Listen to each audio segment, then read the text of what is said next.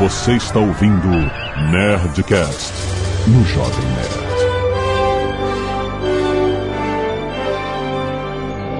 Landa, landa, landa, nerds! Aqui é Alexandre Antônio, Jovem Nerd. Em algum lugar, algo incrível está esperando para ser descoberto. Aqui é o Atila e se a vida começou no universo e veio pra Terra, é bastante irônico a gente tá querendo voltar. Aqui é o Caio Gomes e hoje o André não tá aí, então ele vai ser o alvo das piadas.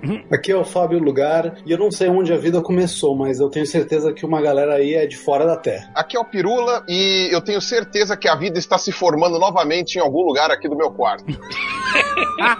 Nesse teto aí. Esse teto, é. Peça ao Pirula mostrar o teto.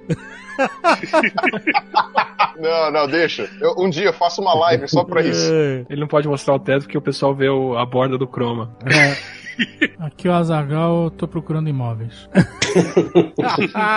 Muito bem, nerds! Estamos aqui com o time de ciência para falar de um dos maiores mistérios do universo. Não do universo, o universo tá nem aí pros mistérios. Mistérios da ciência. que é a origem da vida.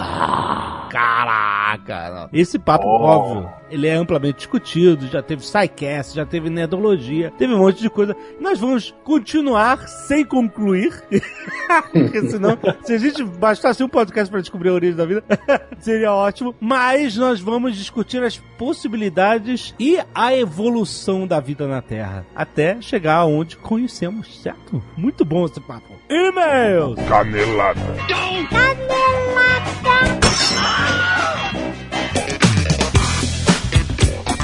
Muito bem, Malfátio, vamos para mais uma semana de e-mails e caneladas do Nerdcast. Vamos. Olha nós aqui mais uma vez tapando o buraco da chefia. Olha que bonito, hein? Sim, galera sai de férias, esquece do- das responsabilidades. É. Aí a gente vem tapar o buraco. Esse povo vai jogar videogame nos Estados Unidos. Deixa a gente aqui. Tá lá, trabalhando, estou fazendo aspas com as mãos. Estão trabalhando muito bem. Mas nós estamos aqui para mais uma semana de e-mails e caneladas. E Malfátio, o mês de julho tá chegando e vem aí a sétima temporada de Game of Thrones, Malfátio. Exatamente, todos esperando ansiosamente, porque agora não tem mais livro, então tudo é surpresa. Todo mundo esperando pelo Drogon do tamanho de um campo de futebol. Vamos ver o que que vai acontecer. Mas hoje temos aqui na Nerd Store lançamento e reposição de camisetas. Exatamente, a famosa camiseta Hoje Não. Hoje não, exatamente o que é que nós dizemos para o Deus da Morte. Uma arte muito legal do André Carvalho numa camiseta exclusiva da Nerd Store. Corre lá porque agora com a expectativa da volta de Game of Thrones é uma estampa que vai esgotar rapidinho. Mas além dessa estampa, nós temos reposições de estampas. Olha aí que maravilha! Isso mesmo, as camisetas You Know Nothing Sim. está de volta, Night's Watch, Trial by Combat e Queen of Nothing também estão de volta, mas corre lá porque normalmente acaba muito rápido. Então acesse o link aí no post, ou se você não está no app, acesse o link aí no app e já garanta as camisetas para você acompanhar a nova temporada de Game of Thrones. Exatamente, você sabe que essas estampas são exclusivas e você encontra só na Nerd Store, a maior loja nerd do Brasil. E se você não quiser ouvir os e-mails e recados do último Nerdcast, na verdade do penúltimo Nerdcast, número 570, porque semana passada foi dia dos namorados e nós Ah, temos que gostoso. feedback dele, você pode pular diretamente para 15 minutos e 7 ondas da vida vindas de Marte. Queremos aqui agradecer Malfátio, os nerds cacetes de agulha. Isso. Acumulando duas semanas, porque semana passada não teve leitura de e-mails. Semana passada teve só leitura de, Ah, de é, e-mails. né? Exato, tem, tem razão. É o programa completo de leitura de e-mails, é. Eu nunca tinha parado pra pensar nesse aspecto. né? É, verdade. Galera reclama tanto da leitura de e-mails, quando tem um programa só de leitura de e-mails, todo mundo adora, fica esperando o ano inteiro. O programa inteirinho de leitura de e-mails. Mas nós temos aqui vários nerds que doam sangue e salvam vidas. Bruno Almeida, Daniel Alves, Luana Mavila, Caroline Medeiros, Matheus Gomes, Igreja Evangélica Quírios. Olha aí, uma galera doando sangue legal, muito bacana. Caio, Gabriel e Adriana, Ricardo Rezende, Adriele Ventura e Guilherme Silva, Emanuel Rafael, Danton Sampaio, Gregory Chebeliski, Jefferson Araújo, Renan Oliveira, Frederico Fernandes, Wesley Santos, Gabriel Fiore, Eduardo Botelho, Nicolau e Thiago Reiner, Fábio Cunha, Flávio Veronese, Sérgio Oliveira, Vinícius Paula e Paulo Albuquerque. Muito obrigado. Nerds que doam sangue e não tem medo das agulhas. Isso aí, Léo, e a galera aqui do Cabelos, do Scalpo Solidário, a Eluana Fortunato e o Tinho Oliveira, que doaram suas madeixas para quem precisa de peruquinhas aí quando está num tratamento que faz cair a cabeleira. Totalmente excelente. Queremos agradecer também aqui aqueles que divulgam o Nerdcast Stories toda sexta-feira no canal do Jovem Nerd no YouTube. Tem ali um trecho engraçadíssimo de um Nerdcast para você poder curtir e relembrar as maiores cagambas de todos os tempos. Agradecemos aqui ao Augusto, ao Rafael Frederico e ao Erivaldo Ferreira que divulgaram divulgaram o Nerdcast Stories para mais de cinco pessoas. Artes dos fãs. Selecionamos aqui três entre várias que estão aqui. Você vê aí no app. Mas escolhemos o App Dieta por Matheus Martibianco, que também fez o app Não Chuva. Tem aí a tela. Você bom. vai ver que ele fez a tela do aplicativo, Léo. E o do Não Chuva tá escrito exatamente como foi falado no episódio de Fake Starters. Eu teria esse aplicativo fácil, muito fácil. Aqui, não chuva, não garantimos a não chuva. Fundação Pagé Serpente Albina. Muito bom. Bonito, gostei. E também tem o app da dieta aqui, o peso do bem, que ele, ele faz notificações, né? E tem duas notificações aqui. Você passou sua cota de calorias diárias, carinha triste. Mas você teve seus motivos. E também tem, também tem outro aviso. Mas amanhã você compensa, carinha alegre. É muito Coma bom. um brigadeiro para ficar mais alegre. muito bom. Tem mais uma, mal? Exatamente, Azagal o Anão por Renan Ângelo, que ficou bem maneiro aí, Azagal de Anão, Azagal clássico. Exatamente. O verdadeiro Azagal. Essas e outras artes estão lá para você conferir no post do Nerdcast. Kevin Machado, estudante de física, 25 anos, Passo Fundo, Rio Grande do Sul. Esse não é o meu primeiro e-mail, ok? Estamos cumprindo direito aqui o protocolo. Lembrei de um negócio disruptivo que se encaixava nos parâmetros estabelecidos pelo Guga ao longo do programa. Pet Rock. Esse produto foi comercializado na década de 70 nos Estados Unidos e nada mais era do que uma pedra polida, como uma pedra do leito de um rio. É pedra de seixo, na verdade, né? Aquelas pedras redondinhas, né? Olha aí. Que ao ser adquirida vinha dentro de uma caixa com buracos para que a sua pedra não morresse asfixiada Muito bom. acomodada em palha e um manual intitulado Os Cuidados e o Treinamento da Sua Pedra de Estimação. Reza a lenda que o público-alvo eram aquelas pessoas que queriam ter um animalzinho, mas não tinham tempo ou condições financeiras para cuidar de um bichinho. Depois do programa, eu fui pesquisar a respeito desta pérola dos negócios disruptivos e quase tive hemorroides de tanto rir quando descobri que no ano de 2012 o produto voltou ao mercado como importante atualização para a era digital. Agora o clássico Pet Rock vem com o cabo USB. Muito bom. Eu gosto porque a pessoa adapta, né? As novas tecnologias. Pode fazer uma pedra Bluetooth também, né? Ia ser uma boa. Exatamente, Wi-Fi, por que não? Sim, pô. Agora aqui ele lista as vantagens de você adquirir o seu Pet Rock com cabo USB. Eles são um grande presente para qualquer um que você possa pensar. Não precisam de comida ou de água. Eles não mordem as suas coisas. Fazem você se tornar cool instantaneamente. Eles nunca falam de volta com você. Eles vão sempre te amar no seu jeito pedra de ser. Eu tenho muitos amigos que têm o jeito pedra de ser. né? Eles são os produtos USB mais ecologicamente corretos já criados, já que não usam nenhuma eletricidade. são compatíveis com qualquer versão do Windows, também com o Mac e também com o Linux e também com todos os sistemas operacionais do presente, do passado e do futuro, já que não precisam de drivers. Olha aí.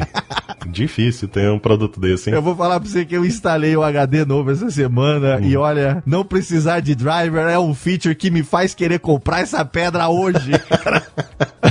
Muito bom. Fabrício Vaz, designer, 36 anos, Porto Alegre, Rio Grande do Sul. Salve nerds! Faz um bom tempo que não escrevo, mas acompanho vocês sempre. O episódio de Fake Starters foi bem divertido e o papo me inspirou a ter uma ideia batuta. Olha aí, eu gosto das pessoas que usam esse tipo de gíria, viu? Batuta, maneiro. Batuta entrega a idade fácil, né? Quase uma epifania que está totalmente de acordo com a premissa proposta por vocês: não entregar nada e não mentir. Trata-se do aplicativo Imagine It, pensado para pessoas que querem viajar para destinos como Grécia e Itália, mas não têm dinheiro nem paciência para enfrentar todos os perrengues de uma viagem internacional. Vamos lá. O que o aplicativo faz? Ele mostra fotos de ruínas históricas de prédios, palácios, igrejas, estátuas, etc. E uma narração explica nos mínimos detalhes como aquela construção era no passado. Olhe para essa imagem dessa igreja. Bonita, não é? Apenas essas duas pedras sobreviveram. Agora use a sua imaginação. Sinta, cheire, confie em mim. Agora está tudo completamente destruído. Mas antes era uma igreja. Aí ele dá, ele dá a solução também de como monetizar, porque precisa dar dinheiro essa bagaça, né? É, vamos ver. E como monetizar? Um plano de assinaturas, claro. O aplicativo seria do tipo freemium e alguns lugares até legais seriam de graça. Mas os lugares realmente empolgantes somente na versão paga. Um valor bem baixo, tipo R$ 1,99 ou até 99 centavos na promoção. O suficiente para a pessoa colocar no débito automático e esquecer que tá pagando. Isso acontece muito, cara. Você assina as É. você esque... é, ainda mais essas que é 1,99, 99. Exatamente. O investimento inicial do Fake Starter seria basicamente para colocar um monte de fotos e a narração num app, mas a maior parte do investimento seria para que indianos ou chineses avaliassem positivamente o app, garantindo destaque e vendas, claro. Ideia inspirada no comentário da senhora Jovem Nerd no Nerdcast 306, o Nerd Tour 2012, onde tudo que eles iam ver não existia, né? E o cara só o guia falava, agora, antes tinha, mas agora tá completamente destruído. Muito bom, muito bom. Excelente.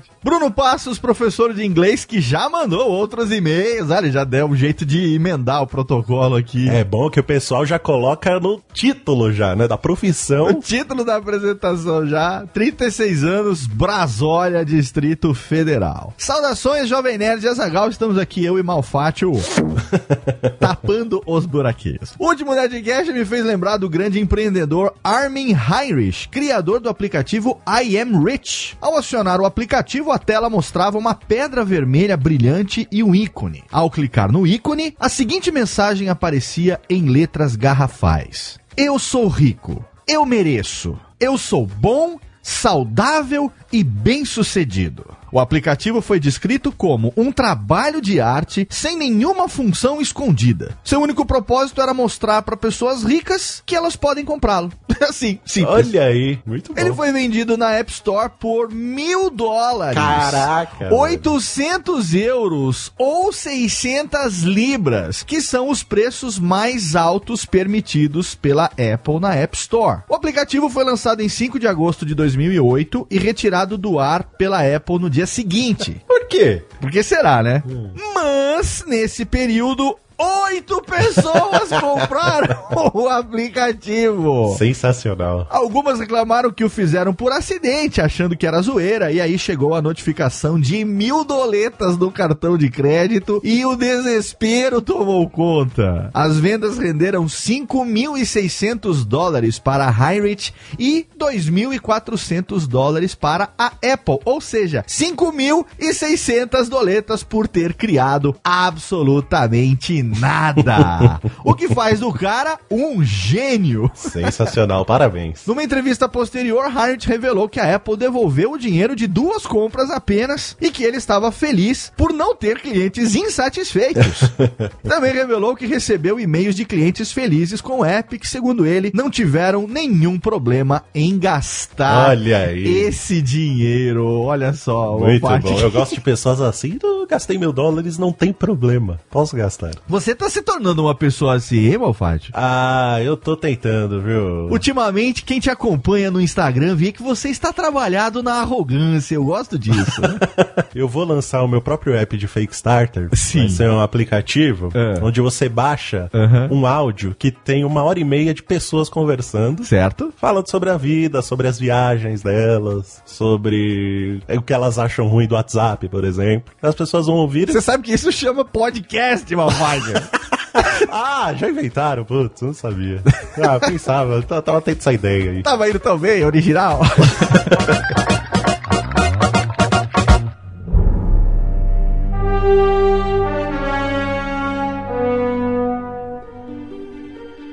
Olha, os maiores mistérios da ciência tem uma, tem, tem vários, incluindo é, o que é a energia escura, o que é a matéria escura, o que é a consciência, por que a gente dorme. Pra onde vão os guarda-chuvas que se perdem? Exato, exatamente. Como o Pirula manter aquele quarto arrumado, coisas assim. Mas Não, mas eu não mantenho ele arrumado. Mas na lista de maiores mistérios, coisas para qual a gente não tem resposta ainda é como surgiu a vida. A gente não sabe recriar a vida do zero. Toda a vida que a gente vê e, e recria, manipula aqui, isso é vida que já tá aí. tá aí se reproduzindo muito antes da gente começar a manipular. Se for um processo lento, ferrou. ferrou, que a gente não vai conseguir recriar nunca. Nunca, né? Exato. Ah, mas eu acho que ainda a gente vai conseguir. A gente ainda vai reproduzir em laboratório isso daí. Pirula, um homem de fé. Que em pouco tempo a gente vai conseguir. Não, não é um homem de fé. Se você isolar bem as variáveis, que se aconteceu em 5 trilhões de. Não, trilhões não, mas aconteceu em, sei lá, em 500 milhões de anos, você consegue isolar as variáveis para fazer acontecer de um jeito mais rápido. Na verdade, tudo indica que não deve ter demorado tanto assim. Vamos primeiro falar aqui sobre os componentes da vida, do que, que a vida é feita. Porque aí a gente, a gente vai começar a entender melhor o seu papel no universo, né? Ou seja, levando em conta que a vida como a gente conhece é composta de átomos muito abundantes no universo, já é uma dica pra dizer que, pô, não é um negócio tão raro, não é um negócio tão único assim, né? Pode ser algo que seja bem fácil de acontecer no universo, mais fácil do que a gente imagina. Ou não, tô falando besteira. Em tese, a a vida é composta por basicamente carbono, oxigênio e hidrogênio, que não são, excetuando carbono, oxigênio, não, hidrogênio, que é o componente mais E abundante peraí, do, faltou, do universo. o nitrogênio aí. Ah, é, nitrogênio, desculpa. É o chão. É, o chão, chão. exatamente. É. O O chão, hidrogênio é, o- é o componente mais abundante do universo. Então, isso você encontra em qualquer lugar. Se dependesse só de hidrogênio, a vida ia acontecer em todo lugar. O problema é principalmente quando você chega no carbono e oxigênio. quanto mais pesado o núcleo atômico, mais difícil de você encontrar ele. Você precisa de reações eh, nucleares muito mais raras, que você precisa de muito maior temperatura. Então, quando você vai subindo a escala, cada vez vai ficando mais difícil. É, e cada vez precisa, em tese, precisa de mais tempo no tempo, na história do universo, né? Porque inicialmente você só tinha hidrogênio e hélio, e daí com o tempo, com as gerações das estrelas sucessivas, a formação, daí foi no, no núcleo das estrelas que esses compostos mais pesados foram sendo sucessivamente formados e semeados pelo universo, para eventualmente coalescer em algum tipo de planeta, para daí sim você poder começar a pensar em usar ele para formar qualquer tipo de vida. Por que, que a gente chama a vida aqui na Terra, que a vida que a gente conhece, de baseada em carbono? Por que, que o carbono é tão importante para a vida assim? Começa que o carbono, ele faz quatro ligações por átomo. Isso quer dizer que dá pra você fazer cadeias enormes de carbono com mais um monte de coisa ligada, como o hidrogênio, o oxigênio e o nitrogênio que o Fábio falou, hein? Ele é tipo um super Benjamin, é isso. Você liga outros Benjamins, né? é isso. É, você pode pensar mais como um Lego, talvez. Aham. Que você consegue usar ele, é um Lego, assim, o, o cubinho, sabe? Básico, assim. Você consegue fazer muita coisa com ele. Não o cubinho básico, aquele que tinha quatro, que aquilo lá era o básico, você usava aquilo pra tudo. Você pegava, pegava dois e jogava ele meio que um pra um lado, meio que pro outro, você começava a construir basicamente qualquer estrutura que você quisesse. Então, Uhum. apesar de ser simples e ter poucas possibilidades de conexões, isso já é o suficiente pra você começar a construir coisas cada vez mais complexas a partir dele. E aí o pessoal fala, ah, mas como o carbono também tem o silício, que faz quatro ligações. Só que aí, Uhum. além do problema do silício ser mais pesado, então mais difícil de fazer no universo ele ser mais raro, e além disso, o- a ligação que o silício faz ela é muito mais difícil de romper. Então, tipo, a vida precisa de uma molécula que ela faça várias ligações e ligações firmes, mas não tão firmes. Se a vida fosse baseada em silício, por exemplo, a digestão ia ser muito mais difícil, porque é muito mais complicado de você separar uma ligação do silício do que do carbono. Então ele tem que ser versátil para se ligar em outras coisas, mas fazer ligações que são nem tão difícil nem tão fácil de quebrar, para Uhum. você poder quebrar e juntar as moléculas o tempo todo. E o carbono é a molécula que a gente conhece que faz isso melhor. E também, de alguma forma, é abundante no universo. Ou não, depende de outros fatores. Daqueles que fazem quatro ligações, porque essa é a coisa interessante, né? Se você quer ter esses átomos que formem moléculas que se permitam ser muito grandes, para ter uma complexidade alta. Então, dessas que permitem quatro ligações, o carbono é a mais abundante. É o átomo mais leve desses que permitem quatro ligações. Então, por isso que ele é o que mais aparece. É uma boa, entre aspas, coincidência isso acontecer. Mas tecnicamente poderia ser o nitrogênio também, né? Ele tem três ligações, não é tão menor do que o carbono. Daria pra surgir vida baseada em nitrogênio. Surgem moléculas tão complexas a partir do nitrogênio? Não, não tenho certeza. Assim, Eu não lembro de nenhuma cadeia grande com ele, não. Ah, então tá aí, chegou-se ao, ao ponto de por que que... Agora, poderia ser mais. O boro, por exemplo, faz cinco, não faz? Não. Tem outros que fazem mais, mas aí já começa a cair nos que são mais pesados ou que fazem uma ligação que não se quebra tão fácil. É meio que aquele balanço entre ser comum e fazer a ligação média ali. Então o carbono ele é mais eficiente nisso, justamente, do que todos os outros. Mesmo. E não é o que tem mais ligações, você pode montar e desmontar cadeias moleculares muito facilmente no carbono. Seria isso? É, ele é a farinha do. do a farinha. do- isso aí. do- faz tudo com ele. Enfim, qualquer composição ali ele serve. Caraca. Só uma pergunta, porque agora vocês estão puxando de memória. Aquela descoberta da NASA, lá em 2010, de uma molécula baseada em arsênico, o que, que deu daquilo? Eu nunca acompanhei mais. Não, não.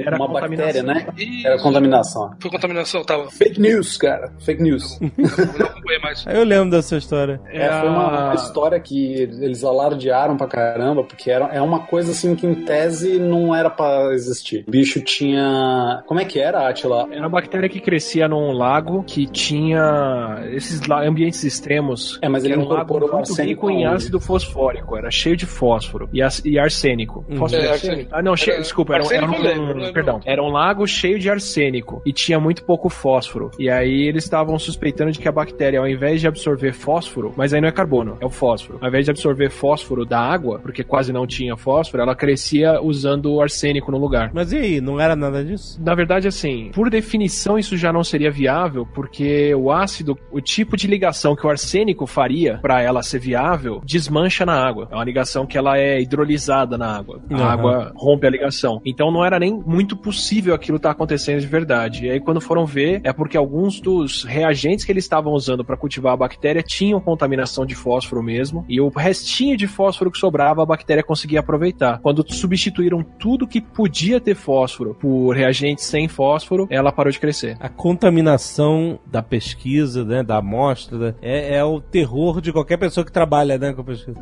É o pesadelo. Quando você lida com microbiologia, né, você tem que ter certeza de que você tá vendo o que você tem que estar vendo mesmo, e não sendo enganado por uma contaminação. Inclusive, isso é uma das preocupações até para você enviar uma sonda pra Lua Europa ou pra Marte para escavar lá procurando micro-organismos e tal, porque ela pode levar né, micro-organismos da Terra e contaminar a amostra e, e trazer um, um resultado inconclusivo, né? A gente não, nunca saber exatamente se a gente tá vendo a coisa real ou uma coisa contaminada, uma amostra contaminada. A gente criar o nosso Nêmesis lá, né? Você semeia a vida bacteriana em Marte e quando chega lá já era.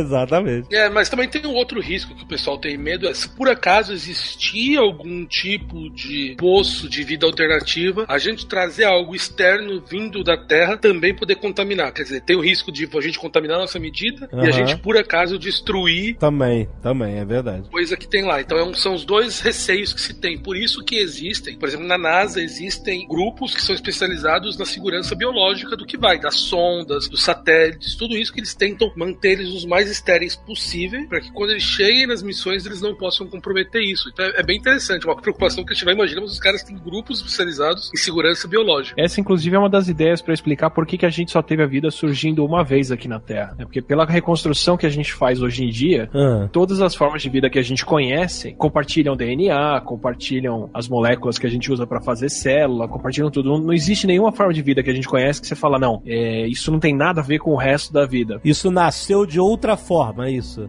É, exa é foi um outro evento, né? Não, não tem nada que a gente conhece que seja o caso. O que parece é que tá tudo ligado à mesma origem, é isso? Todo mundo vem de um ancestral comum. Aham. Consigo ligar todo mundo e falar, todo mundo tem isso aqui em comum, então o nosso a primeira forma de vida, uma das primeiras, já tinha isso aqui. Todo mundo é uma variação desse ancestral, é isso? Uma das perguntas de por que, que esse é o caso, por que, que a gente não tem, por exemplo, duas origens da vida diferentes e de repente isso explica a Austrália, por exemplo, daqueles bichos que vivem lá, é que uma vez que a vida surgiu, qualquer outra molécula um pouco mais complexa que aparecesse, as bactérias ou qualquer coisa que tivesse viva ali já iam aproveitar isso pra crescer. Então, tipo, uma vez que apareceu a vida já era. Se apareceu outra, foi comida, é isso? É, por isso que também hoje a gente não vê a vida se formando também. Provavelmente ela já. A vida se formando de novo, né? Aham. De vida aí. Porque é, É, Essa ideia foi, na verdade, do Darwin, né? Ah, Se não me engano, numa carta ele falou que, na, na famosa carta que ele fala sobre a, a poça de água quentinha, de onde a, a vida poderia ter surgido, ele comenta isso, que hoje em dia a gente. Isso no passado pode ter acontecido, mas hoje em dia a gente não vê, porque se a vida surgir, ela vai ser rapidamente incorporada, né? E, e predada pelos animais e pelos seres vivos que existem agora, Aham. que estão sempre ávidos por mais alimento. Nem se desenvolve. É, é como jogar um- um- uma criança do jardim de infância no colegial, sabe? Não, não, não dá certo.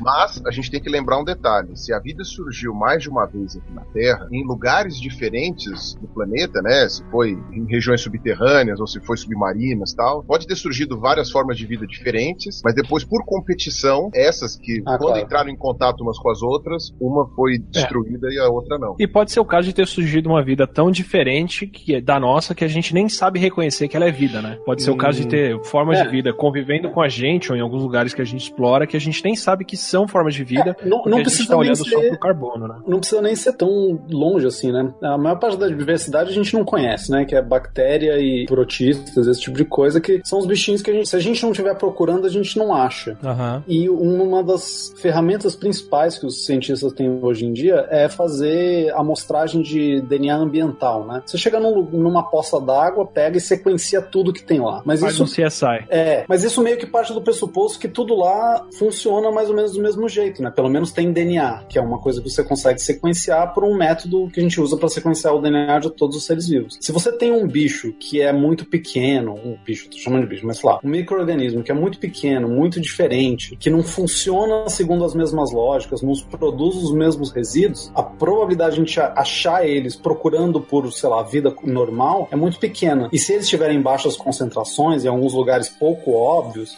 daí que a gente não acha mesmo, né? É, Dawkins chegou a sugerir, ah, não me lembro em qual livro, acho que foi na, na Grande História da Vida. Ele fez uma discussão, uma pequena discussão sobre os cristais, porque tem É formas de relojoeiro cego. cristais que crescem, crescem numa direção específica, tem um, um mecanismo de crescimento totalmente bizarro, eles se reproduzem, entre aspas, vai, digamos assim, e é uma coisa super estranha, né? A gente não chama de vida, mas se fosse uma forma O cristal de vida parecida- argila, né? se for- não Que só de cristal argila, de argila vários, vários cristais. pode se espalhar É, não, quando agora- o, lago seca e a poeira voa, né? É, várias estruturas cristalinas, elas têm essa característica de se replicar e elas crescerem. Então é muito comum no laboratório, quando você está na faculdade, você pegar e fazer um, vários tipos de cristais a partir de, de sais e tal, e você vai vendo eles crescendo, eles vão ficando cada vez maiores, vão seguindo o tipo de lugar que você está fazendo, você põe uma nova tipo de contaminação e você altera a forma do cristal. Então eles realmente têm essa característica de parecer que eles estão crescendo e parece uma coisa viva mesmo. Ô, Caio, me corrija se eu estiver errado. Muitas vezes eles obedecem, inclusive, o padrão da molécula, né? O crescimento. Isso, isso. Você sabe direitinho Isso, se isso, ele, isso. É, ele é cúbico, ele é dodecaédrico, ele é não sei o que, você tem uma questão assim. Isso, é que cristais de sódio, por exemplo, eles têm estrutura cúbica. Daí você faz um cristal de sódio macroscópico, né, que você pega na mão, e ele, se você faz direitinho, ele vai ficar cúbico, seguindo a estrutura da molécula. Aham. Saiu esses dias na internet até um vídeo de uma caverna na Irlanda que eles têm estruturas de basalto. E quem jogou Dragon Age deve lembrar de umas- do último Dragon Age, que tem um momento que tem umas, umas cavernas que tem uns pilares cúbicos naturais, assim. E é igualzinho aquilo lá. Então parece que, que alguém chegou e fez pilares de- no meio de uma caverna, é simplesmente seguindo a estrutura do basalto que fez aquilo ficar daquela maneira. Simplesmente porque a molécula está organizada daquela maneira. É bem interessante como eles se- seguem isso e eles realmente parece que estão crescendo, se formando por aquilo lá. Então, mas nada disso é considerado vida. O que, que é vida, né? O que, que é essa questão que a gente tem que definir? Exatamente, o que que é vida? É, isso é a pergunta essencial, né?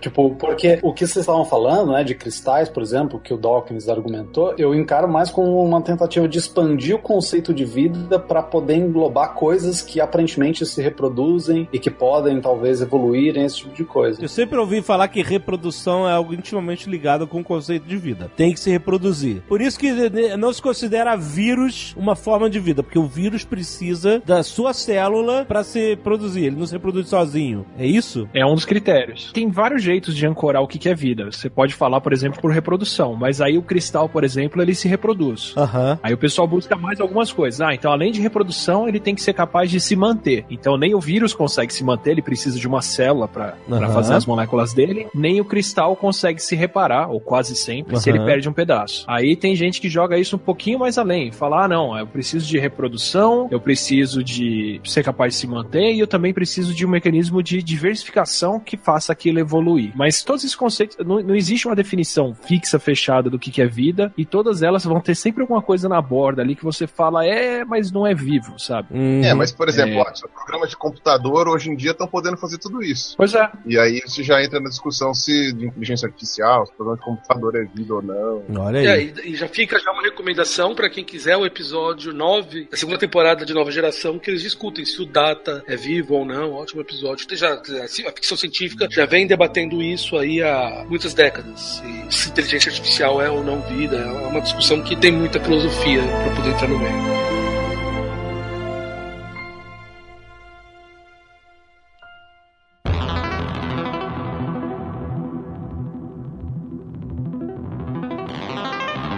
Vamos listar. A gente já falou um pouco da definição de vida, etc. Mas vamos listar as possibilidades científicas da criação da vida na Terra. Do surgimento, não da criação, mas do surgimento da vida. Uma que eu sei que a gente adora discutir isso, que é a vida chegar do espaço. Panspermia. É, o que não responde nada sobre a origem da vida, né? Só do surgimento da vida na Terra, né? É, mas bom que você colocou como o surgimento da vida na Terra. Beleza, é quando ela chegou do espaço. É, exato, mas aí não responde a, na- né, a origem da vida porra nenhuma. De onde vem os bebês? Pelo correio. Exatamente. É a cegonha, é a cegonha espacial, basicamente, né? é que a gente. É essa teoria. Mas é, é factível e é levada a sério, certo? Ou não? Assim, Ou menos. Já foi mais levada a sério quando ela foi proposta, porque encontraram, por favor, o termo correto pra isso aqui, um asteroide, não, meteorito. Mete- é, meteorito. Ah, cara, Que encontraram. eu nunca lembro a definição correta de cada um deles. Porra, Caio, você é o cara que tem que fazer, saber isso. É muita definiçãozinha, Um meteorito, aerolito. meteoroide, meteoro, eu nunca Um aerolito. Ah, é encontraram um aerolito. Eu, eu, eu, eu carimbo a eficiência científica desse termo. É o aerolito aquele que vai uou, uou, uou, uou, uou. Isso.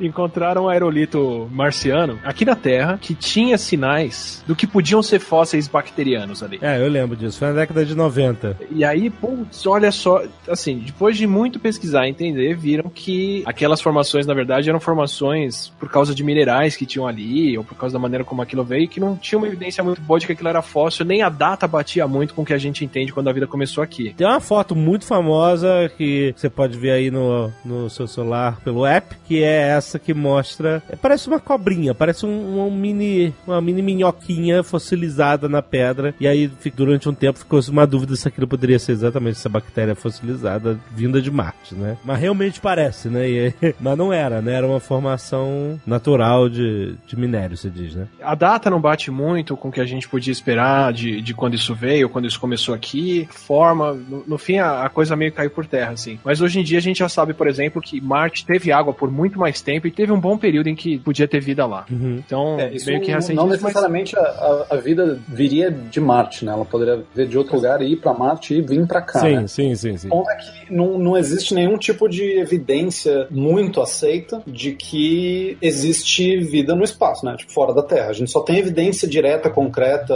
é, cabal aqui na Terra. Fora, É. assim, eu falei assim, quase nenhuma, porque eu conheço um pesquisador que ele mesmo fala assim: olha, essas são as minhas evidências, assim, eu tô esperando as pessoas refutarem, eu sei que é improvável, mas assim, vamos ver onde é que vai. Que é um cara que realmente defende a sério, né, a teoria da panspermia, e segundo a ideia dele, é basicamente assim, né, o argumento é que a cronologia do surgimento da vida na Terra é muito estreita, né, entre a formação da Terra, que foi há 4.5 bilhões de anos, e o surgimento das primeiras evidências fósseis de vida na Terra, que eu acho que varia entre 3.8 bilhões de anos e às vezes um pouco mais para trás, é muito pouco tempo. É muito rápido, muito rápido, né? É muito rápido. E se Então, você pensar que nesse começo a gente ainda estava num período de formação do sistema solar que caía muito meteoro aqui na Terra, pouco depois que a Terra se formou e quando começou já a ter oceano, né, ter Atmosfera. a super- atmosfera, água líquida e, e superfície sólida, ainda deve ter tido vários eventos de apocalipse, assim, quando caía um, um Uhum. meteoro muito grande aqui. Se, se a vida tava começando ali, tomava outro reboot, sabe? A gente deve ter tido vários eventos desses de tá com tudo É. certinho, prontinho pra vida começar e tomar outro meteoro na cabeça e ter que começar do zero de novo. Inclusive teve uma influência grande dos planetas gigantes do sistema solar, né? Que depois desse período começaram a proteger melhor, né? Os planetas mais internos, mas antes eles deixavam passar tudo, todos os meteoros. Inclusive é por isso que a Terra foi tanto bombardeada, os É, planetas mas- mais internos foram bastante bombardeados. É, não é só que eles deixavam, mas é que o ambiente estava. É, não, claro. O ambiente estava sujo, entendeu? Era isso. Não, não, é que eles protegem de eventos externos. Mas na formação Ah, do sistema claro. solar, o, o sistema solar interior estava sujo de tudo, de um monte de coisas que estavam se formando. Então tinha um monte de coisa que já estava lá de dentro que ficava se chocando com os planetas em formação e Terra e todos esses caras. Então a questão é mais depois que foi a limpeza do sistema solar interior que eles começam a funcionar como um escudo do- das coisas de fora. Então é por isso que assim no início você tinha muito, muitas e muitas colisões ocorrendo. É, inclusive uma delas gerou a, a Lua, né? Em tese, né? Sim. Eu sei que é, é super improvável e é mais uma hipótese a se, a se pensar é, essa da vida ter sido semeada do espaço e tal. Mas, tipo assim, pro cara.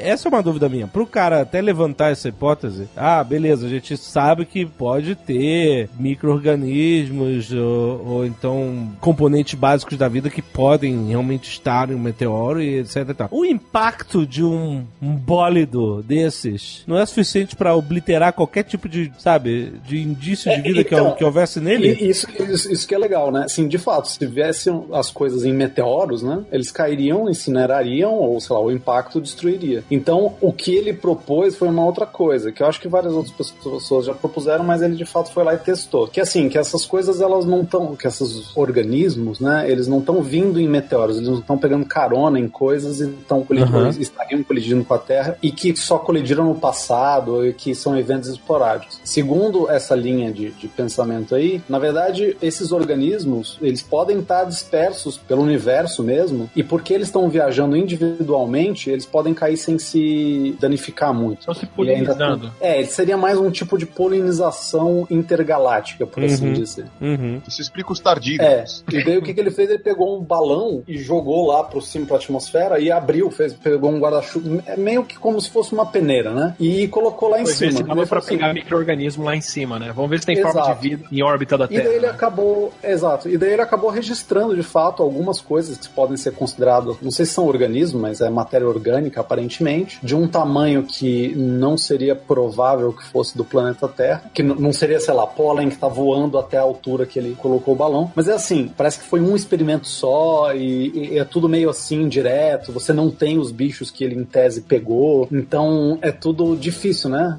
Tudo bem, eu posso até entender que os, os registros que ele teve lá indicam isso, mas e, e aí, cadê esses micro-organismos que que.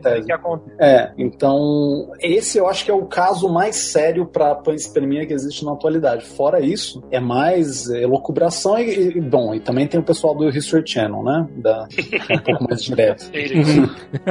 não. Mas, lugar, É. por um acaso fossem só elementos que poderiam gerar a vida. Tipo, Ah, não vem a vida formada, mas vem Isso. tijolinhos. Isso. É, não, mas isso, Isso. a galera acha que é ok, né? Porque tem esses elementos, tem moléculas relativamente complexas sendo formadas no espaço que a gente sabe e vindo em meteoros, esse tipo de coisa. E, então isso é, eu acho que é parte das teorias assim, mainstream de como a, a vida foi formada na Terra. É porque teve um influxo de vários tipos de moléculas diferentes, inclusive moléculas orgânicas. E água também, né?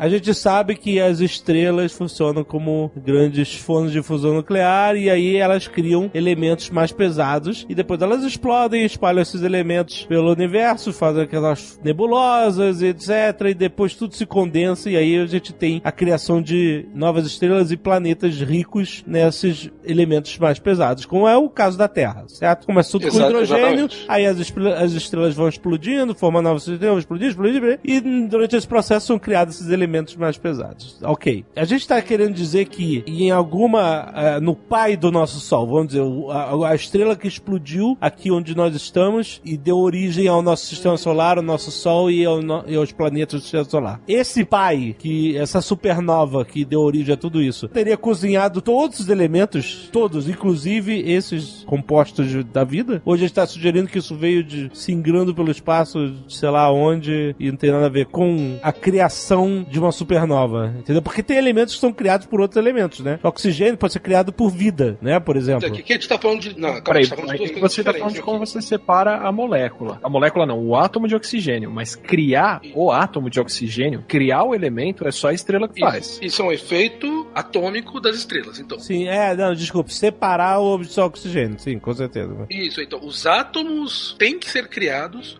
por um efeito de fusão nuclear em, em estrelas anteriores. Então, quer dizer, estrelas de primeira geração, que são puramente hidrogênios, elas não conseguem gerar ambientes que possam ter vida, porque elas só têm hidrogênio. Então, você precisa ter essa estrela de primeira geração explodindo, gerando elementos mais pesados e mais sujos, e com isso, segunda e terceira geração, você começa a ter cada vez mais elementos mais sujos. Esses elementos, agora existindo, eles permitem a reação que permitem criar moléculas mais complexas, que é o que o lugar falou. Certo, a molécula vai ser arranjada em algum lugar. Você pode ter ali carbono, hidrogênio, oxigênio. Agora, se você pegar os asteroides que a gente tem orbitando no sistema solar, que foram formados junto com a Terra, nesses asteroides, por conta da radiação solar e do próprio tempo, eles têm moléculas, eles já combinaram esse carbono, oxigênio e hidrogênio em aminoácido, em ácido, em metano, É isso em que outras saber. moléculas O, mais o complexas. que que faz essa combinação no espaço? Pode ser radiação cósmica, pode ser a temperatura, pode ser esfriar e esquentar por estar passando em órbita do Sol. Aham, entendi. É, agora entendi. Colisão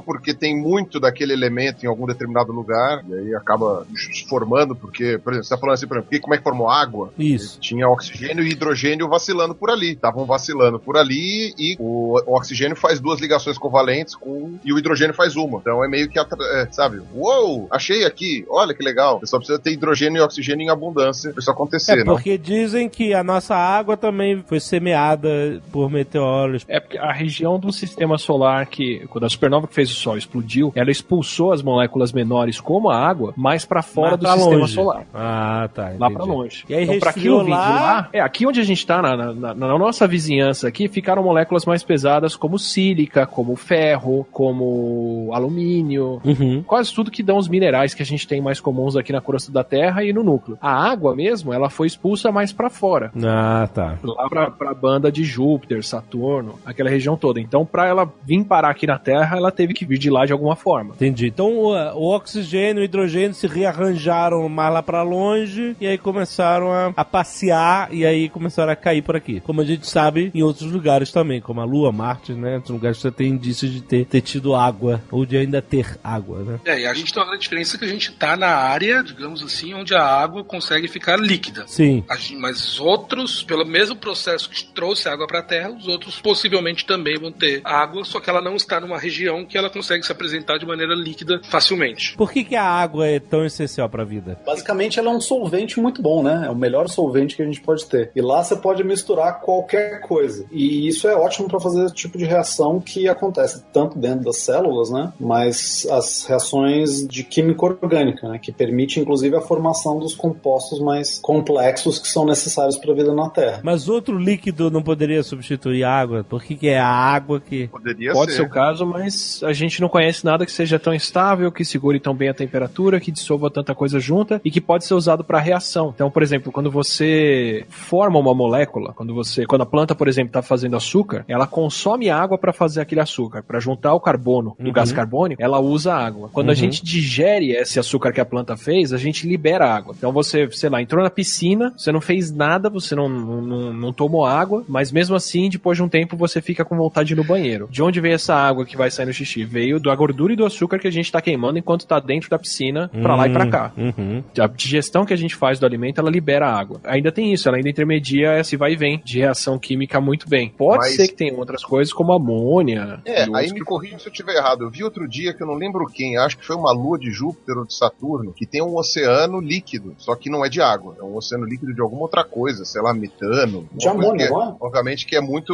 É uma coisa que o ponto de fusão é muito mais baixo do que a água, né? Tipo, se mantém líquido mesmo a temperaturas baixíssimas. É, tem, tem oceano de metano por aí, tem oceano de amônia, tem oceano de um monte de coisa e até de água na, em Titã e nesses outros lugares. Basicamente, a gente está tentando encontrar o que a gente já viu que funcionou aqui. Então essa é a grande questão, porque como a gente começou falando, a gente não tem certeza exatamente do que, que é vida. Então existem diversas possíveis alternativas químicas a várias das coisas que a gente tem na Terra, mas a gente não sabe se essas coisas são capazes de gerar vida. A gente não sabe se essas outras coisas podem funcionar. Então como existem muitas e muitas alternativas, basicamente tudo que a gente vê na Terra são a primeira linha da tabela periódica, né? Hidrogênio, carbono, oxigênio. A gente não sabe se esses elementos mais raros seriam capazes de formar isso. Então toda a pesquisa é basicamente mais séria e mais feita, é, focada nesses que são os comuns. Mas quimicamente os outros poderiam imitar diversas características que a gente encontra na primeira linha da tabela periódica. É tipo pensar que a única evidência real que a gente tem de vida é essa feita de carbono que adora água. O resto é especulação. A gente não tem nem É. conseguiu provar que é possível ter uma vida com essas outras coisas. A gente não fez essa vida, certo? Então a gente não viu claramente também. Então a gente não tem nenhuma evidência de que ela é sequer provável, né? Possível talvez seja, mas provável a gente não sabe. Então é como ficar dando tiro no escuro, tentando olhar pro universo e tentando achar Uhum. uma coisa que a gente nem sabe o que que é direito.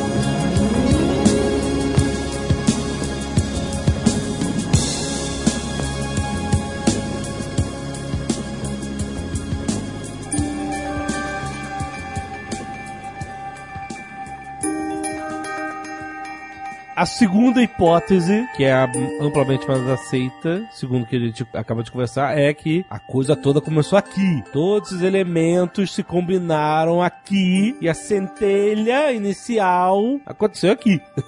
né? Em algum momento nesse entre esses 4.5, 3.8 bilhões de anos atrás, alguma coisa acendeu a chama da vida aqui. Como que a gente imagina que seja a formação da vida aqui? Qual seria o primeiro ser vivo que a gente veria nadando no oceano? Tem aquela teoria antiga de Se é que é no oceano, né? É, pois é, né? A gente tem aquela teoria antiga de que a atmosfera original da Terra tinha condições para formar é, aminoácidos, açúcares, que são as moléculas que a gente usa até hoje na vida aqui, e Uhum. que a vida começou como essas moléculas formadas lá no começo, foram se juntando, se juntando, e depois a gente vai formando moléculas cada vez maiores lá, que é a teoria do coacervado, né? Você tá falando tipo, do experimento de Urey Miller, isso? É, o- Isso. Que é o quê? Então, o experimento de Urey Miller foi um cara, são, são dois caras, não, o experimento, o nome já diz, e Miller, é, que eles conseguiram provar que basicamente com um experimento muito, muito simples. Eles conseguiram provar que num ambiente muito simples, formado unicamente por essas moléculas que a gente considera necessárias para a vida, então hidrogênio, oxigênio, carbono, essas coisas, simplesmente calor e eletricidade, isso já seria suficiente para que se formassem aminoácidos dentro dessa mistura. Então, basicamente, os caras provaram que eles montaram essa Será que a Terra antiga era capaz de fazer molécula orgânica? isso, Aham. é. então eles criaram basicamente um experimento que era uma réplica de uma atmosfera primitiva e com condições muito simples e muito rapidamente eles conseguiram criar diversos tipos de aminoácidos dentro dessa mistura. E até recentemente, na verdade, quer dizer, não recentemente, 10 anos atrás,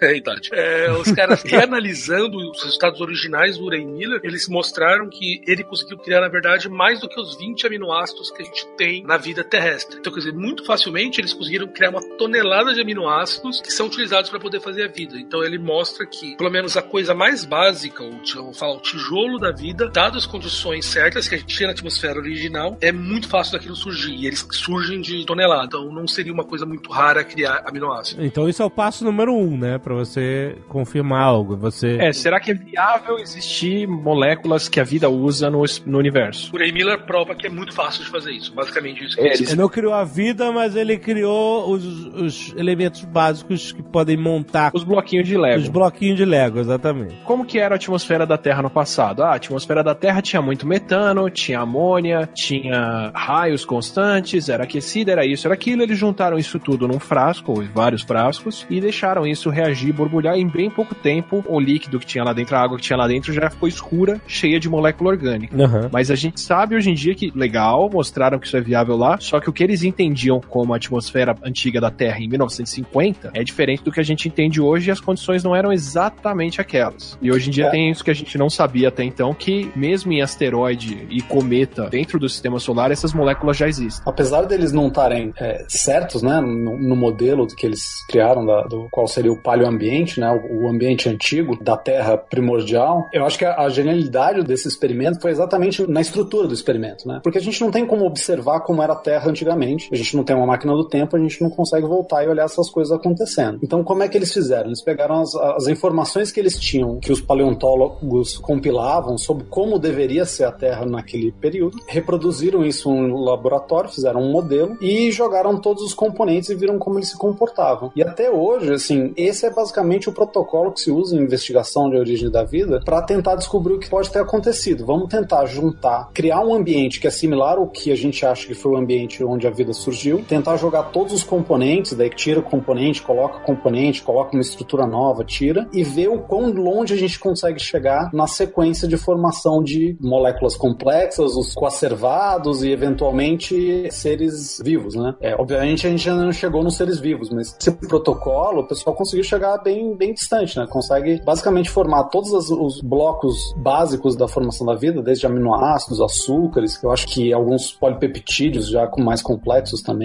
É praticamente um whey sintético. Exato, exatamente. E até hoje é assim que se trabalha, né? Basicamente, claro que tem outros experimentos análogos quando a gente não consegue resolver uma, uma pergunta específica, um passo específico. Às vezes o pessoal adiciona coisas que a gente sabe que não existia só para saber se era possível você criar um, um- um elemento mais complexo. Mas é basicamente isso que se faz, é uma tentativa de simulação do que aconteceu no passado. Mas a gente consegue imaginar como seria essa transição entre esses blocos de Lego e, de fato, o primeiro ser vivo. Aí tem um outro cenário, vira um pouco opinião pessoal minha, mas por tudo que eu tava lendo sobre o que, que quais são os cenários mais promissores para a origem da vida, tem um outro cenário que dá o próximo passo, que é como juntar isso tudo. Sim, exatamente. Você tem que primeiro pegar tudo isso, né? Todos esses blocos, juntar eles de alguma forma que faça sentido, porque cada uma dessas coisas é diferente. Você tem os lipídios, por exemplo, você tem que juntar de uma certa forma para obter membranas. Você tem os, as, as proteínas, você tem os aminoácidos, você tem que juntar de uma certa forma para obter as proteínas. Então, você tem que juntar essas coisas entre si, depois você tem que juntar tudo isso, e é isso que gera um, um organismo. Né? Porque toda forma de vida que a gente conhece tem proteína e essas coisas dentro de uma bolsinha de lipídios, né? Então a dúvida é sempre, ok, como que eu gero pelo menos esse pacote básico? Tem uma, uma bolha de gordura, que são os lipídios, e dentro dela as proteínas e as moléculas que a gente precisa para ter uma vida que se sustenta e se reproduz. Essa que é uma questão interessante, né? Porque, por exemplo, essas bolsinhas de lipídio, né, que formam uma protomembrana, algo assim, você tem como fazer isso, né? Elas existem, né? Bolsas vazias de lipídios, né? É uma mera reação química de partes da molécula que gostam de água ou que repelem água, né? Então eles se juntam de determinada É, maneira ela pra se forma espontaneamente, né? forma espontaneamente, para evitar que a água entre, né? Quer dizer, a parte que não gosta de água fica para dentro, a parte que gosta de água fica para fora. Aham. É mais ou menos como se fossem vários ímãs, né, entre aspas, se repelindo nos polos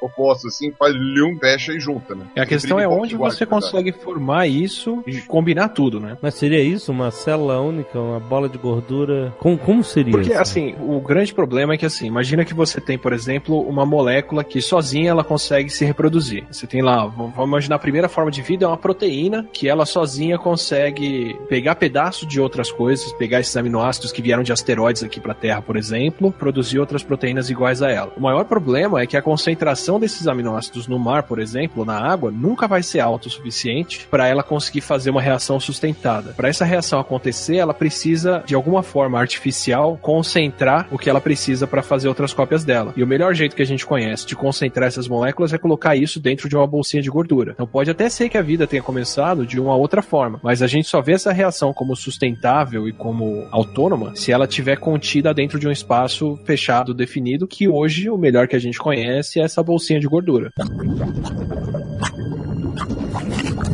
tava esperando alguém falar alguma coisa, porque senão eu ia começar a falar das fumarolas. O Atila falando das fumarolas se empolga. Olha, Não tem nada a ver com a Mr. D, esse negócio de fumarola aí. Só nunca vi cara. quero dizer isso.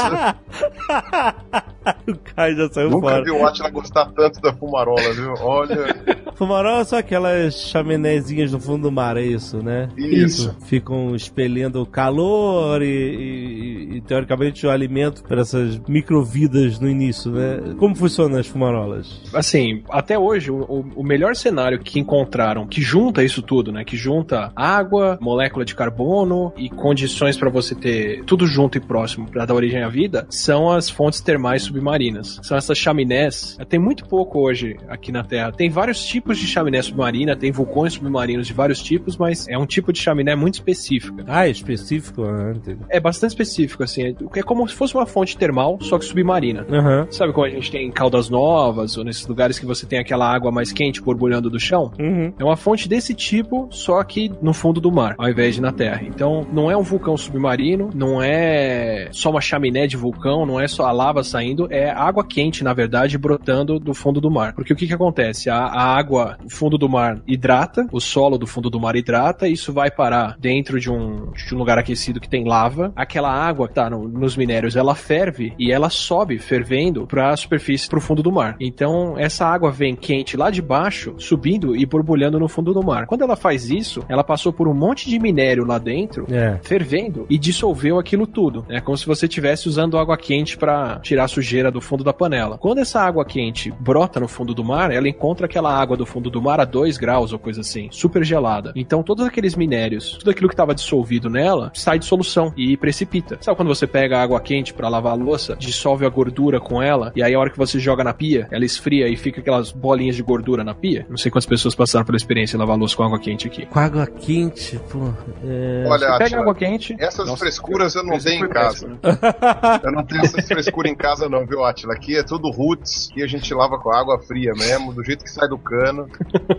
Você pega. Você esquentou alguma comida, alguma coisa, tinha bastante gordura nela, sei lá, estrogonofe, carne assada, alguma coisa assim. Aham. E a hora que você joga essa. joga a água ali dentro, a gordura solidifica e forma Umas sim. gotonas de gordura. É, é isso que acontece, só que no fundo do mar agora, com a água que tá brotando do chão. Tudo aquilo que ela tava dissolvendo lá no fundo vai brotar e vai solidificar e vai precipitar. Então ela começa a jogar pra fora tudo que tava dissolvido nela. No que tava dissolvido, vem minérios, vem ferro, vem enxofre, vem ah, metano e uma série de outras coisas que estavam no, no fundo do mar, né, que vieram nessa água aquecida. E ela forma um tipo de uma chaminé, uma pedra super porosa, por onde passa uma corrente por dentro. Uhum. Dentro dessa chaminé tem essa água toda esfriando, soltando minerais pra fora e soltando metano. E esses minerais que ela solta, isso tudo vem reduzido do fundo do mar, vem sem oxidar. Sabe alguma outra forma de eu falar isso? O ferro, na forma de, de minério que tá, por exemplo, em formação rochosa ou coisa assim, ele não necessariamente está combinado com oxigênio. Você pode ter o ferro puro lá dentro. Só quando esse ferro é exposto ao ar, ele enferruja Sim. e oxida. né? Então, quando essa água quente passou pela rocha lá no fundo, ela dissolveu aquele monte de minério e vários desses minérios ainda não estão combinados com oxigênio ou com o que mais que for que eles podem combinar na água. Eles ainda têm bastante reação química para acontecer ali dentro. Então, na hora que isso precipita e sai de lá, você tem água quente ou morninha esfriando num gradiente conforme ela vai subindo nessa chaminé, cheia de minério dissolvido dentro e metano. Ela tem tudo que você precisa para uma reação química. Ela Certo. tem água, ela tem os minérios prontos para reagir e ela tem uma fonte de energia que é, por exemplo, o metano. E isso tudo fica confinado, fica preso dentro dos poros que ficam nessa chaminé. Então, esse é o ambiente mais legal que a gente conhece para ter as moléculas de carbono que a gente precisa, reação química pronta para acontecer e espaços confinadinhos e fechados que são os poros dentro dessas rochas, onde você pode ter as reações que dão origem à vida. Pra não ficar sambando por todo o oceano. Pra não ficar sambando por todo o oceano, exato. E recentemente foi descoberto um fóssil no, na- no Canadá, eu até gravei um vídeo falando sobre isso, que é um fóssil que foi considerado o mais antigo do mundo. E tanto ele quanto, se não me engano, o segundo fóssil mais antigo do mundo, que era o mais antigo até descobrirem esse, né? Os dois foram descobertos em regiões sedimentares em que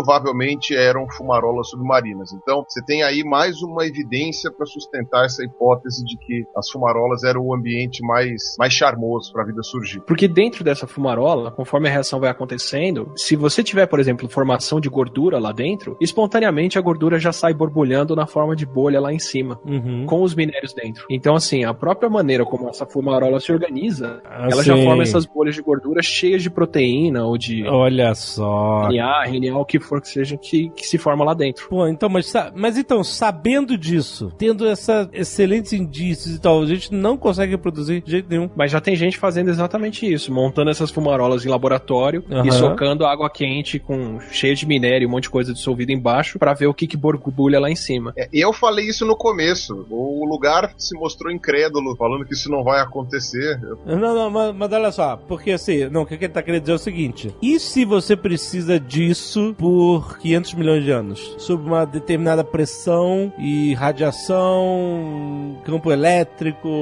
enfim. Eu acho que não precisa. Eu acho que não deve precisar. Eu acho que o tempo ele deve ser mais importante para formar os compostos básicos é, Aham. que seriam necessários. Depois que os compostos estiverem formados, a vida junta muito fácil. É só juntar dois mais dois. Tipo, a gente tem aqui uma molécula autorreplicante, a gente tem aqui uma bolinha de gordura, a gente tem aqui não sei o que. É é uma coisa meio simples assim até. Você acha que a gente vai ver é uma recriação em laboratório da vida no nosso tempo de vida, é isso? Com certeza não, porque seria pouco parcimonioso falar isso, mas eu, eu acho bem provável, bem, bem provável. Olha Que a gente só. ainda vai ver isso acontecer. Nesse caso específico, tem muita coincidência legal, sabe? Tem o fato de que os fósseis mais antigos que a gente conhece são todos de fumarolas. Entre as formas de vida que a gente conhece hoje, aquelas que são as mais primitivas. Primitiva é uma palavra feia de usar, né? Mas aquelas que têm mais uma carinha de que é vida antiga e elas são mais simples, elas têm o que todo mundo tem, elas são a base do que a gente considera uma célula, todas elas vivem em fonte termal. Uhum. Então, É assim, primitiva no sentido de mais antigo, né? É mais antigo. Não de O menos que a gente conhece como a vida mais antiga vive em fumarola. O que a gente tem de fósseis mais antigos estão em fumarola. A questão agora é, é começar é é entender melhor isso para juntar as pontas. É que investigar um ambiente desse no fundo do mar é um inferno. Eu suspeito que o Atila tá montando a sua própria fumarola em casa. Eu apostaria no Caio. Na melhor das hipóteses, na melhor das hipóteses surge vida. na, na pior das hipóteses, é, é- tem a diversão que a fumarola proporciona. Então, É, fazer a torre com fumaça borbulhando dentro, né? Você vê é que um- o Atila tá, tá entendido do assunto. é, um- né? é quase um narguile. Não, diz que dá uma fome, vai querer comer aminoácidos e proteínas. De... Eu Diz devo- que dá uma fome. É Falou porque eu não sei, eu não sei, eu não, nunca experimentei, então Uhum. não posso dizer por mim mesmo. Então diz que dá. É, de repente, a graduação de biologia inteira, o pessoal tá justamente treinando para recriar isso e a gente não sabia, né? Olha aí. Quanta injustiça. Foi. piadinha.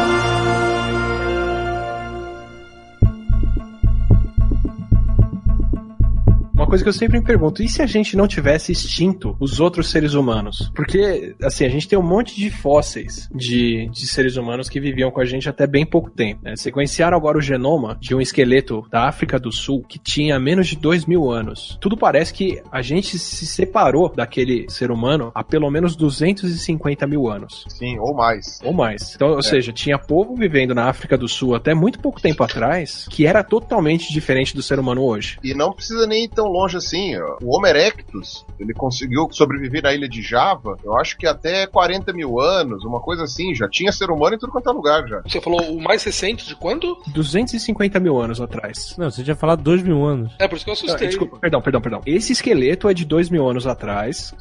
Certo. E olhando Caramba! o genoma dele, 2 mil anos atrás, na- África do Sul. Ué, você tá querendo dizer que ele tava vivo dois mil anos atrás, é isso? Tava vivo há 2 mil anos atrás, exatamente. Uma outra vertente do ser humano? Uma outra vertente do ser humano que tem mais de 250 mil anos que a gente se separou. Caraca!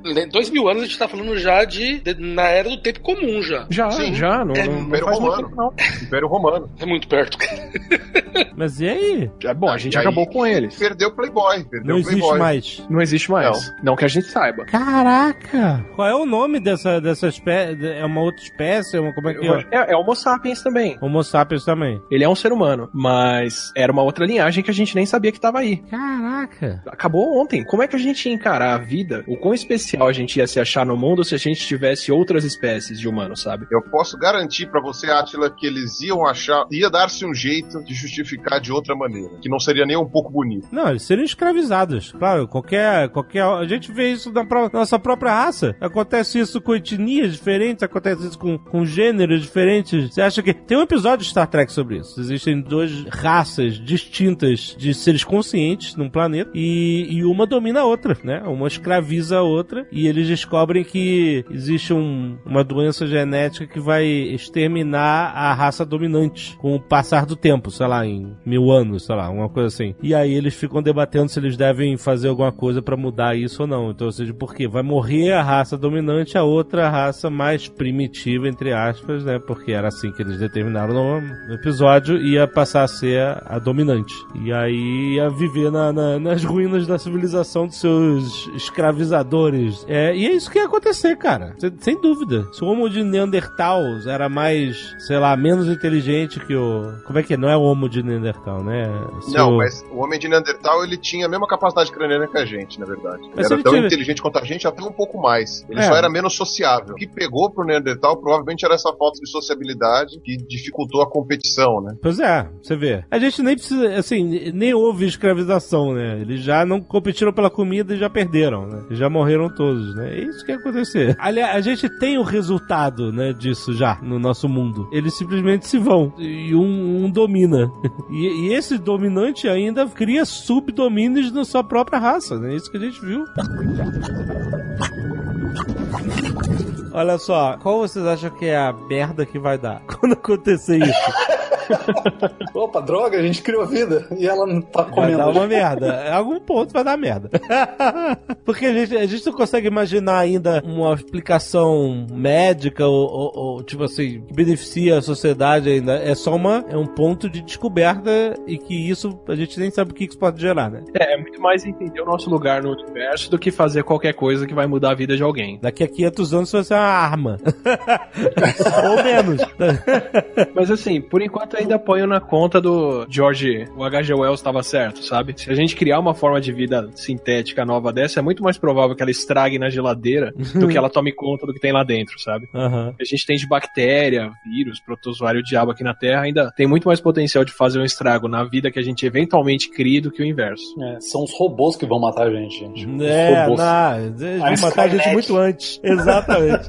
e aí eles vão usar essa fórmula pra criar seres humanos escravos obedientes, é isso Pra que eles vão liquefazer a gente e usar isso pra combustível. Nossa, né? não, olha só, a gente cria robôs, a gente não consegue saber como a vida eh, surgiu na Terra. Então a gente cria uma super inteligência pra tentar resolver o problema. A super inteligência mata a gente e começa a criar o negócio, É. a, a vida em laboratório e cria a gente de novo. Pronto. Isso aí. E nós estamos nessa etapa agora. Exato. Tô escrevendo Prometheus. ah, nossa, é verdade. Eu Não, acabei de escrever o- roteiro. Isso aí o Douglas Adams já falou. É, que a é. Terra foi criada para responder os problemas do universo. Exatamente. Porque assim, durante a evolução científica, assim, meados até o século XIX, se- acreditava-se que poderia haver criação de vida espontânea, né? É, você mistura ali uma camiseta suada com um saco de batata e aparece rato. É, não é rato, nem rato, mas você pode dizer de fungos e. Enfim, qualquer. Os caras trancavam comida ou sei lá o que, assim, tentavam esterilizar o, o máximo ambiente e tal, e mesmo assim nascia, né? O negócio apodrecia, nascia bactérias e. Quer dizer, os caras nem sabiam ainda o que, que era uma bactéria, né? O que só prova o quanto que a gente era porco, né? Eu não sei se isso entra nesse programa também. Que isso já entra mais em microbiologia. Esse meio que raspa no que a gente tava falando ali antes, assim, que toda forma de vida que a gente conhece, que a gente conhece, pode ser que a gente esteja olhando por uma fechadura muito estreita, mas Aham. toda forma de vida que a gente conhece, ela é formada por DNA, ela usa proteínas para fazer as funções, uma boa parte das funções da célula, usa RNA para fazer isso, e ela tá dentro de uma bolsinha de gordura que é a célula. Todas as formas de vida que a gente conhece fazem isso. Então, não tem nenhuma forma de vida que a gente encontrou até hoje na Terra que a gente olha e fala, eu não sei explicar de onde isso veio Sim. que fosse que veio do espaço, que foi um evento diferente de origem da vida, É, que sim. surgiu espontaneamente, qualquer coisa dessa, mas a gente até hoje não encontrou nenhuma forma de vida que a gente olhou de perto e falou, isso é inexplicável. De vez em quando sai eh, reportagem ou coisa assim que eles falam, ah, o polvo tem DNA alienígena. Ih, saiu não sei isso? se já viram umas reportagens Não. dessas. Direto. É. é incompetência de quem sequenciou e não soube com o que bater aquilo, sabe? É, é- é erro nosso de inferência. E mesmo se fosse um DNA totalmente bizarro, que a gente nunca viu, ainda é DNA. Ainda Sim. é a molécula que a gente conhece que toda a vida compartilha aqui. Então o máximo que a gente ia soar é pra explicar um pouco de como ele é tão diferente, mas não é nada de novo, sabe? Não é como se você encontrasse um celular feito de folha Sim. ou sei lá, de um elemento que não existe na Terra. É, então, assim, nada do que a gente encontrou até hoje na vida caiu fora do que a gente espera. E pior ainda, nada do que a gente encontrou até hoje não cai exatamente no mesmo esquema que a gente tem se a gente assume que a vida surgiu uma vez só e que todo mundo está relacionado. Então, todas as milhões de formas de vida que a gente encontrou até hoje caem bonitinho na árvore da vida. Então, até agora não teve motivo pra gente achar que isso tá errado ou que a vida surge de outra forma. Seria muito legal, mas não tem nada que a gente estudou até agora que, que contrarie. Voltando lá na- nos nossos ancestrais em comum, o Pirula acabou de apostar 500 reais que, que vai ser. que a gente vai ver. Eu apostei quanto? é... 500 reais. Ah, não, tá, mas pera lá, como é que você vai cobrar essa aposta se até o fim da vida? Eu se cobro, tiver eu certo, cobro. É, mas não, você tem que depositar em juízo. 500 reais. eu deixo em testamento. O, o Pirula apostou que no nosso tempo de vida a gente vai ver isso, a vida ser gerada em laboratório. Porque a gente está muito perto, é isso. E, e isso todos podem concordar, a gente está muito perto de entender como é que funciona a coisa. Assim, eu, eu, não, eu não sei apostar uma data, mas eu concordo com o Pirula, assim, acho que até muito pouco tempo atrás a coisa era muito vaga, assim. A gente não tinha uma noção boa do quão fácil era ter esses elementos aqui na Terra, do que, que eram as condições de vida iniciais da Terra, e nem sabia que no universo mesmo a gente ia encontrar essas coisas, né? Que a gente ia, por exemplo, como é que é o nome daquela sonda que mandaram pro asteroide há um tempo atrás, que ela quicou no asteroide e apagou? Não, não quicou, ela pousou no lugar errado, pousou na sombra.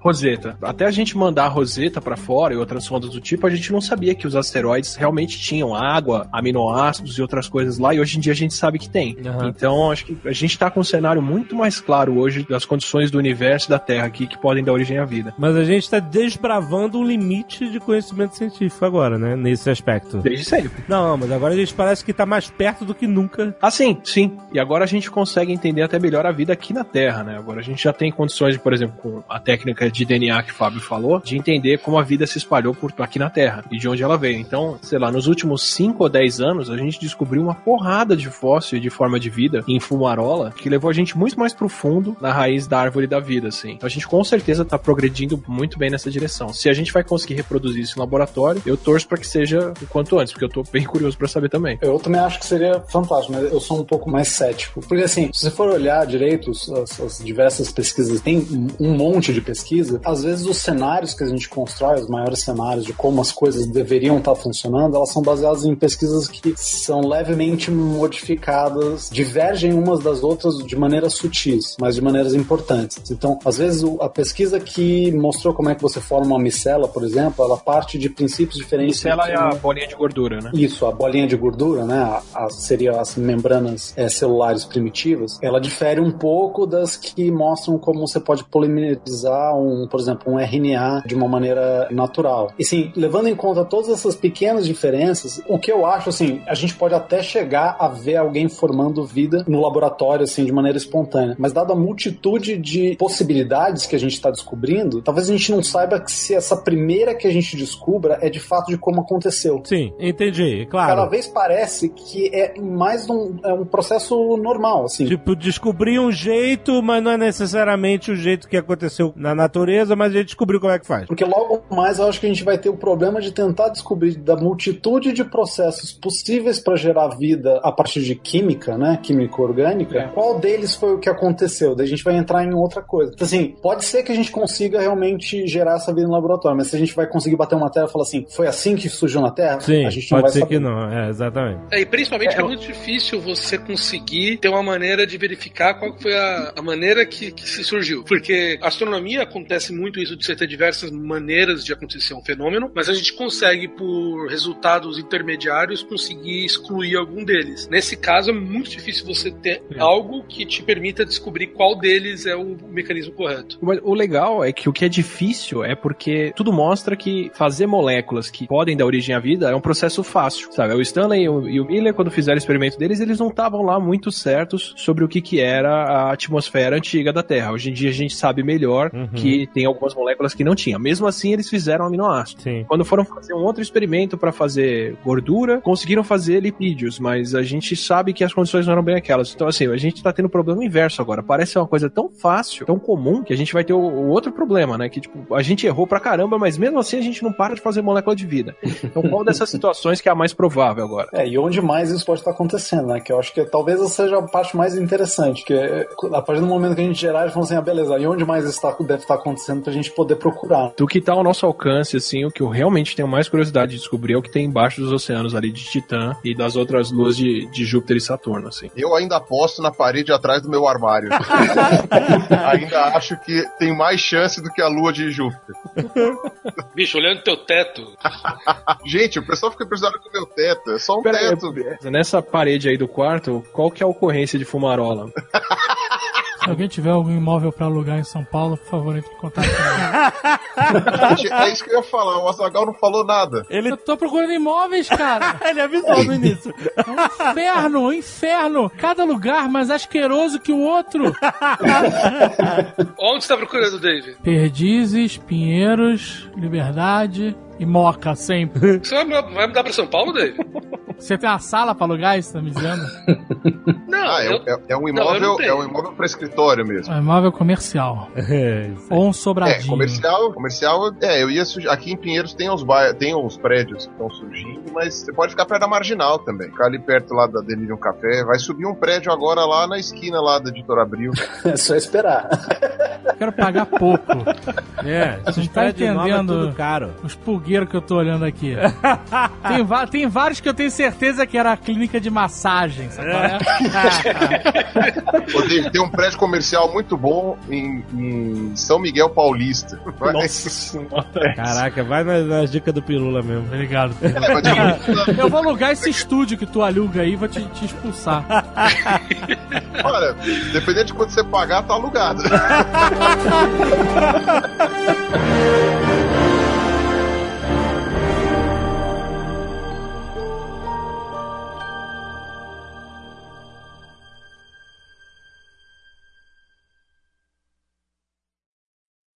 Este Nerdcast foi editado por Radiofobia, podcast e multimídia.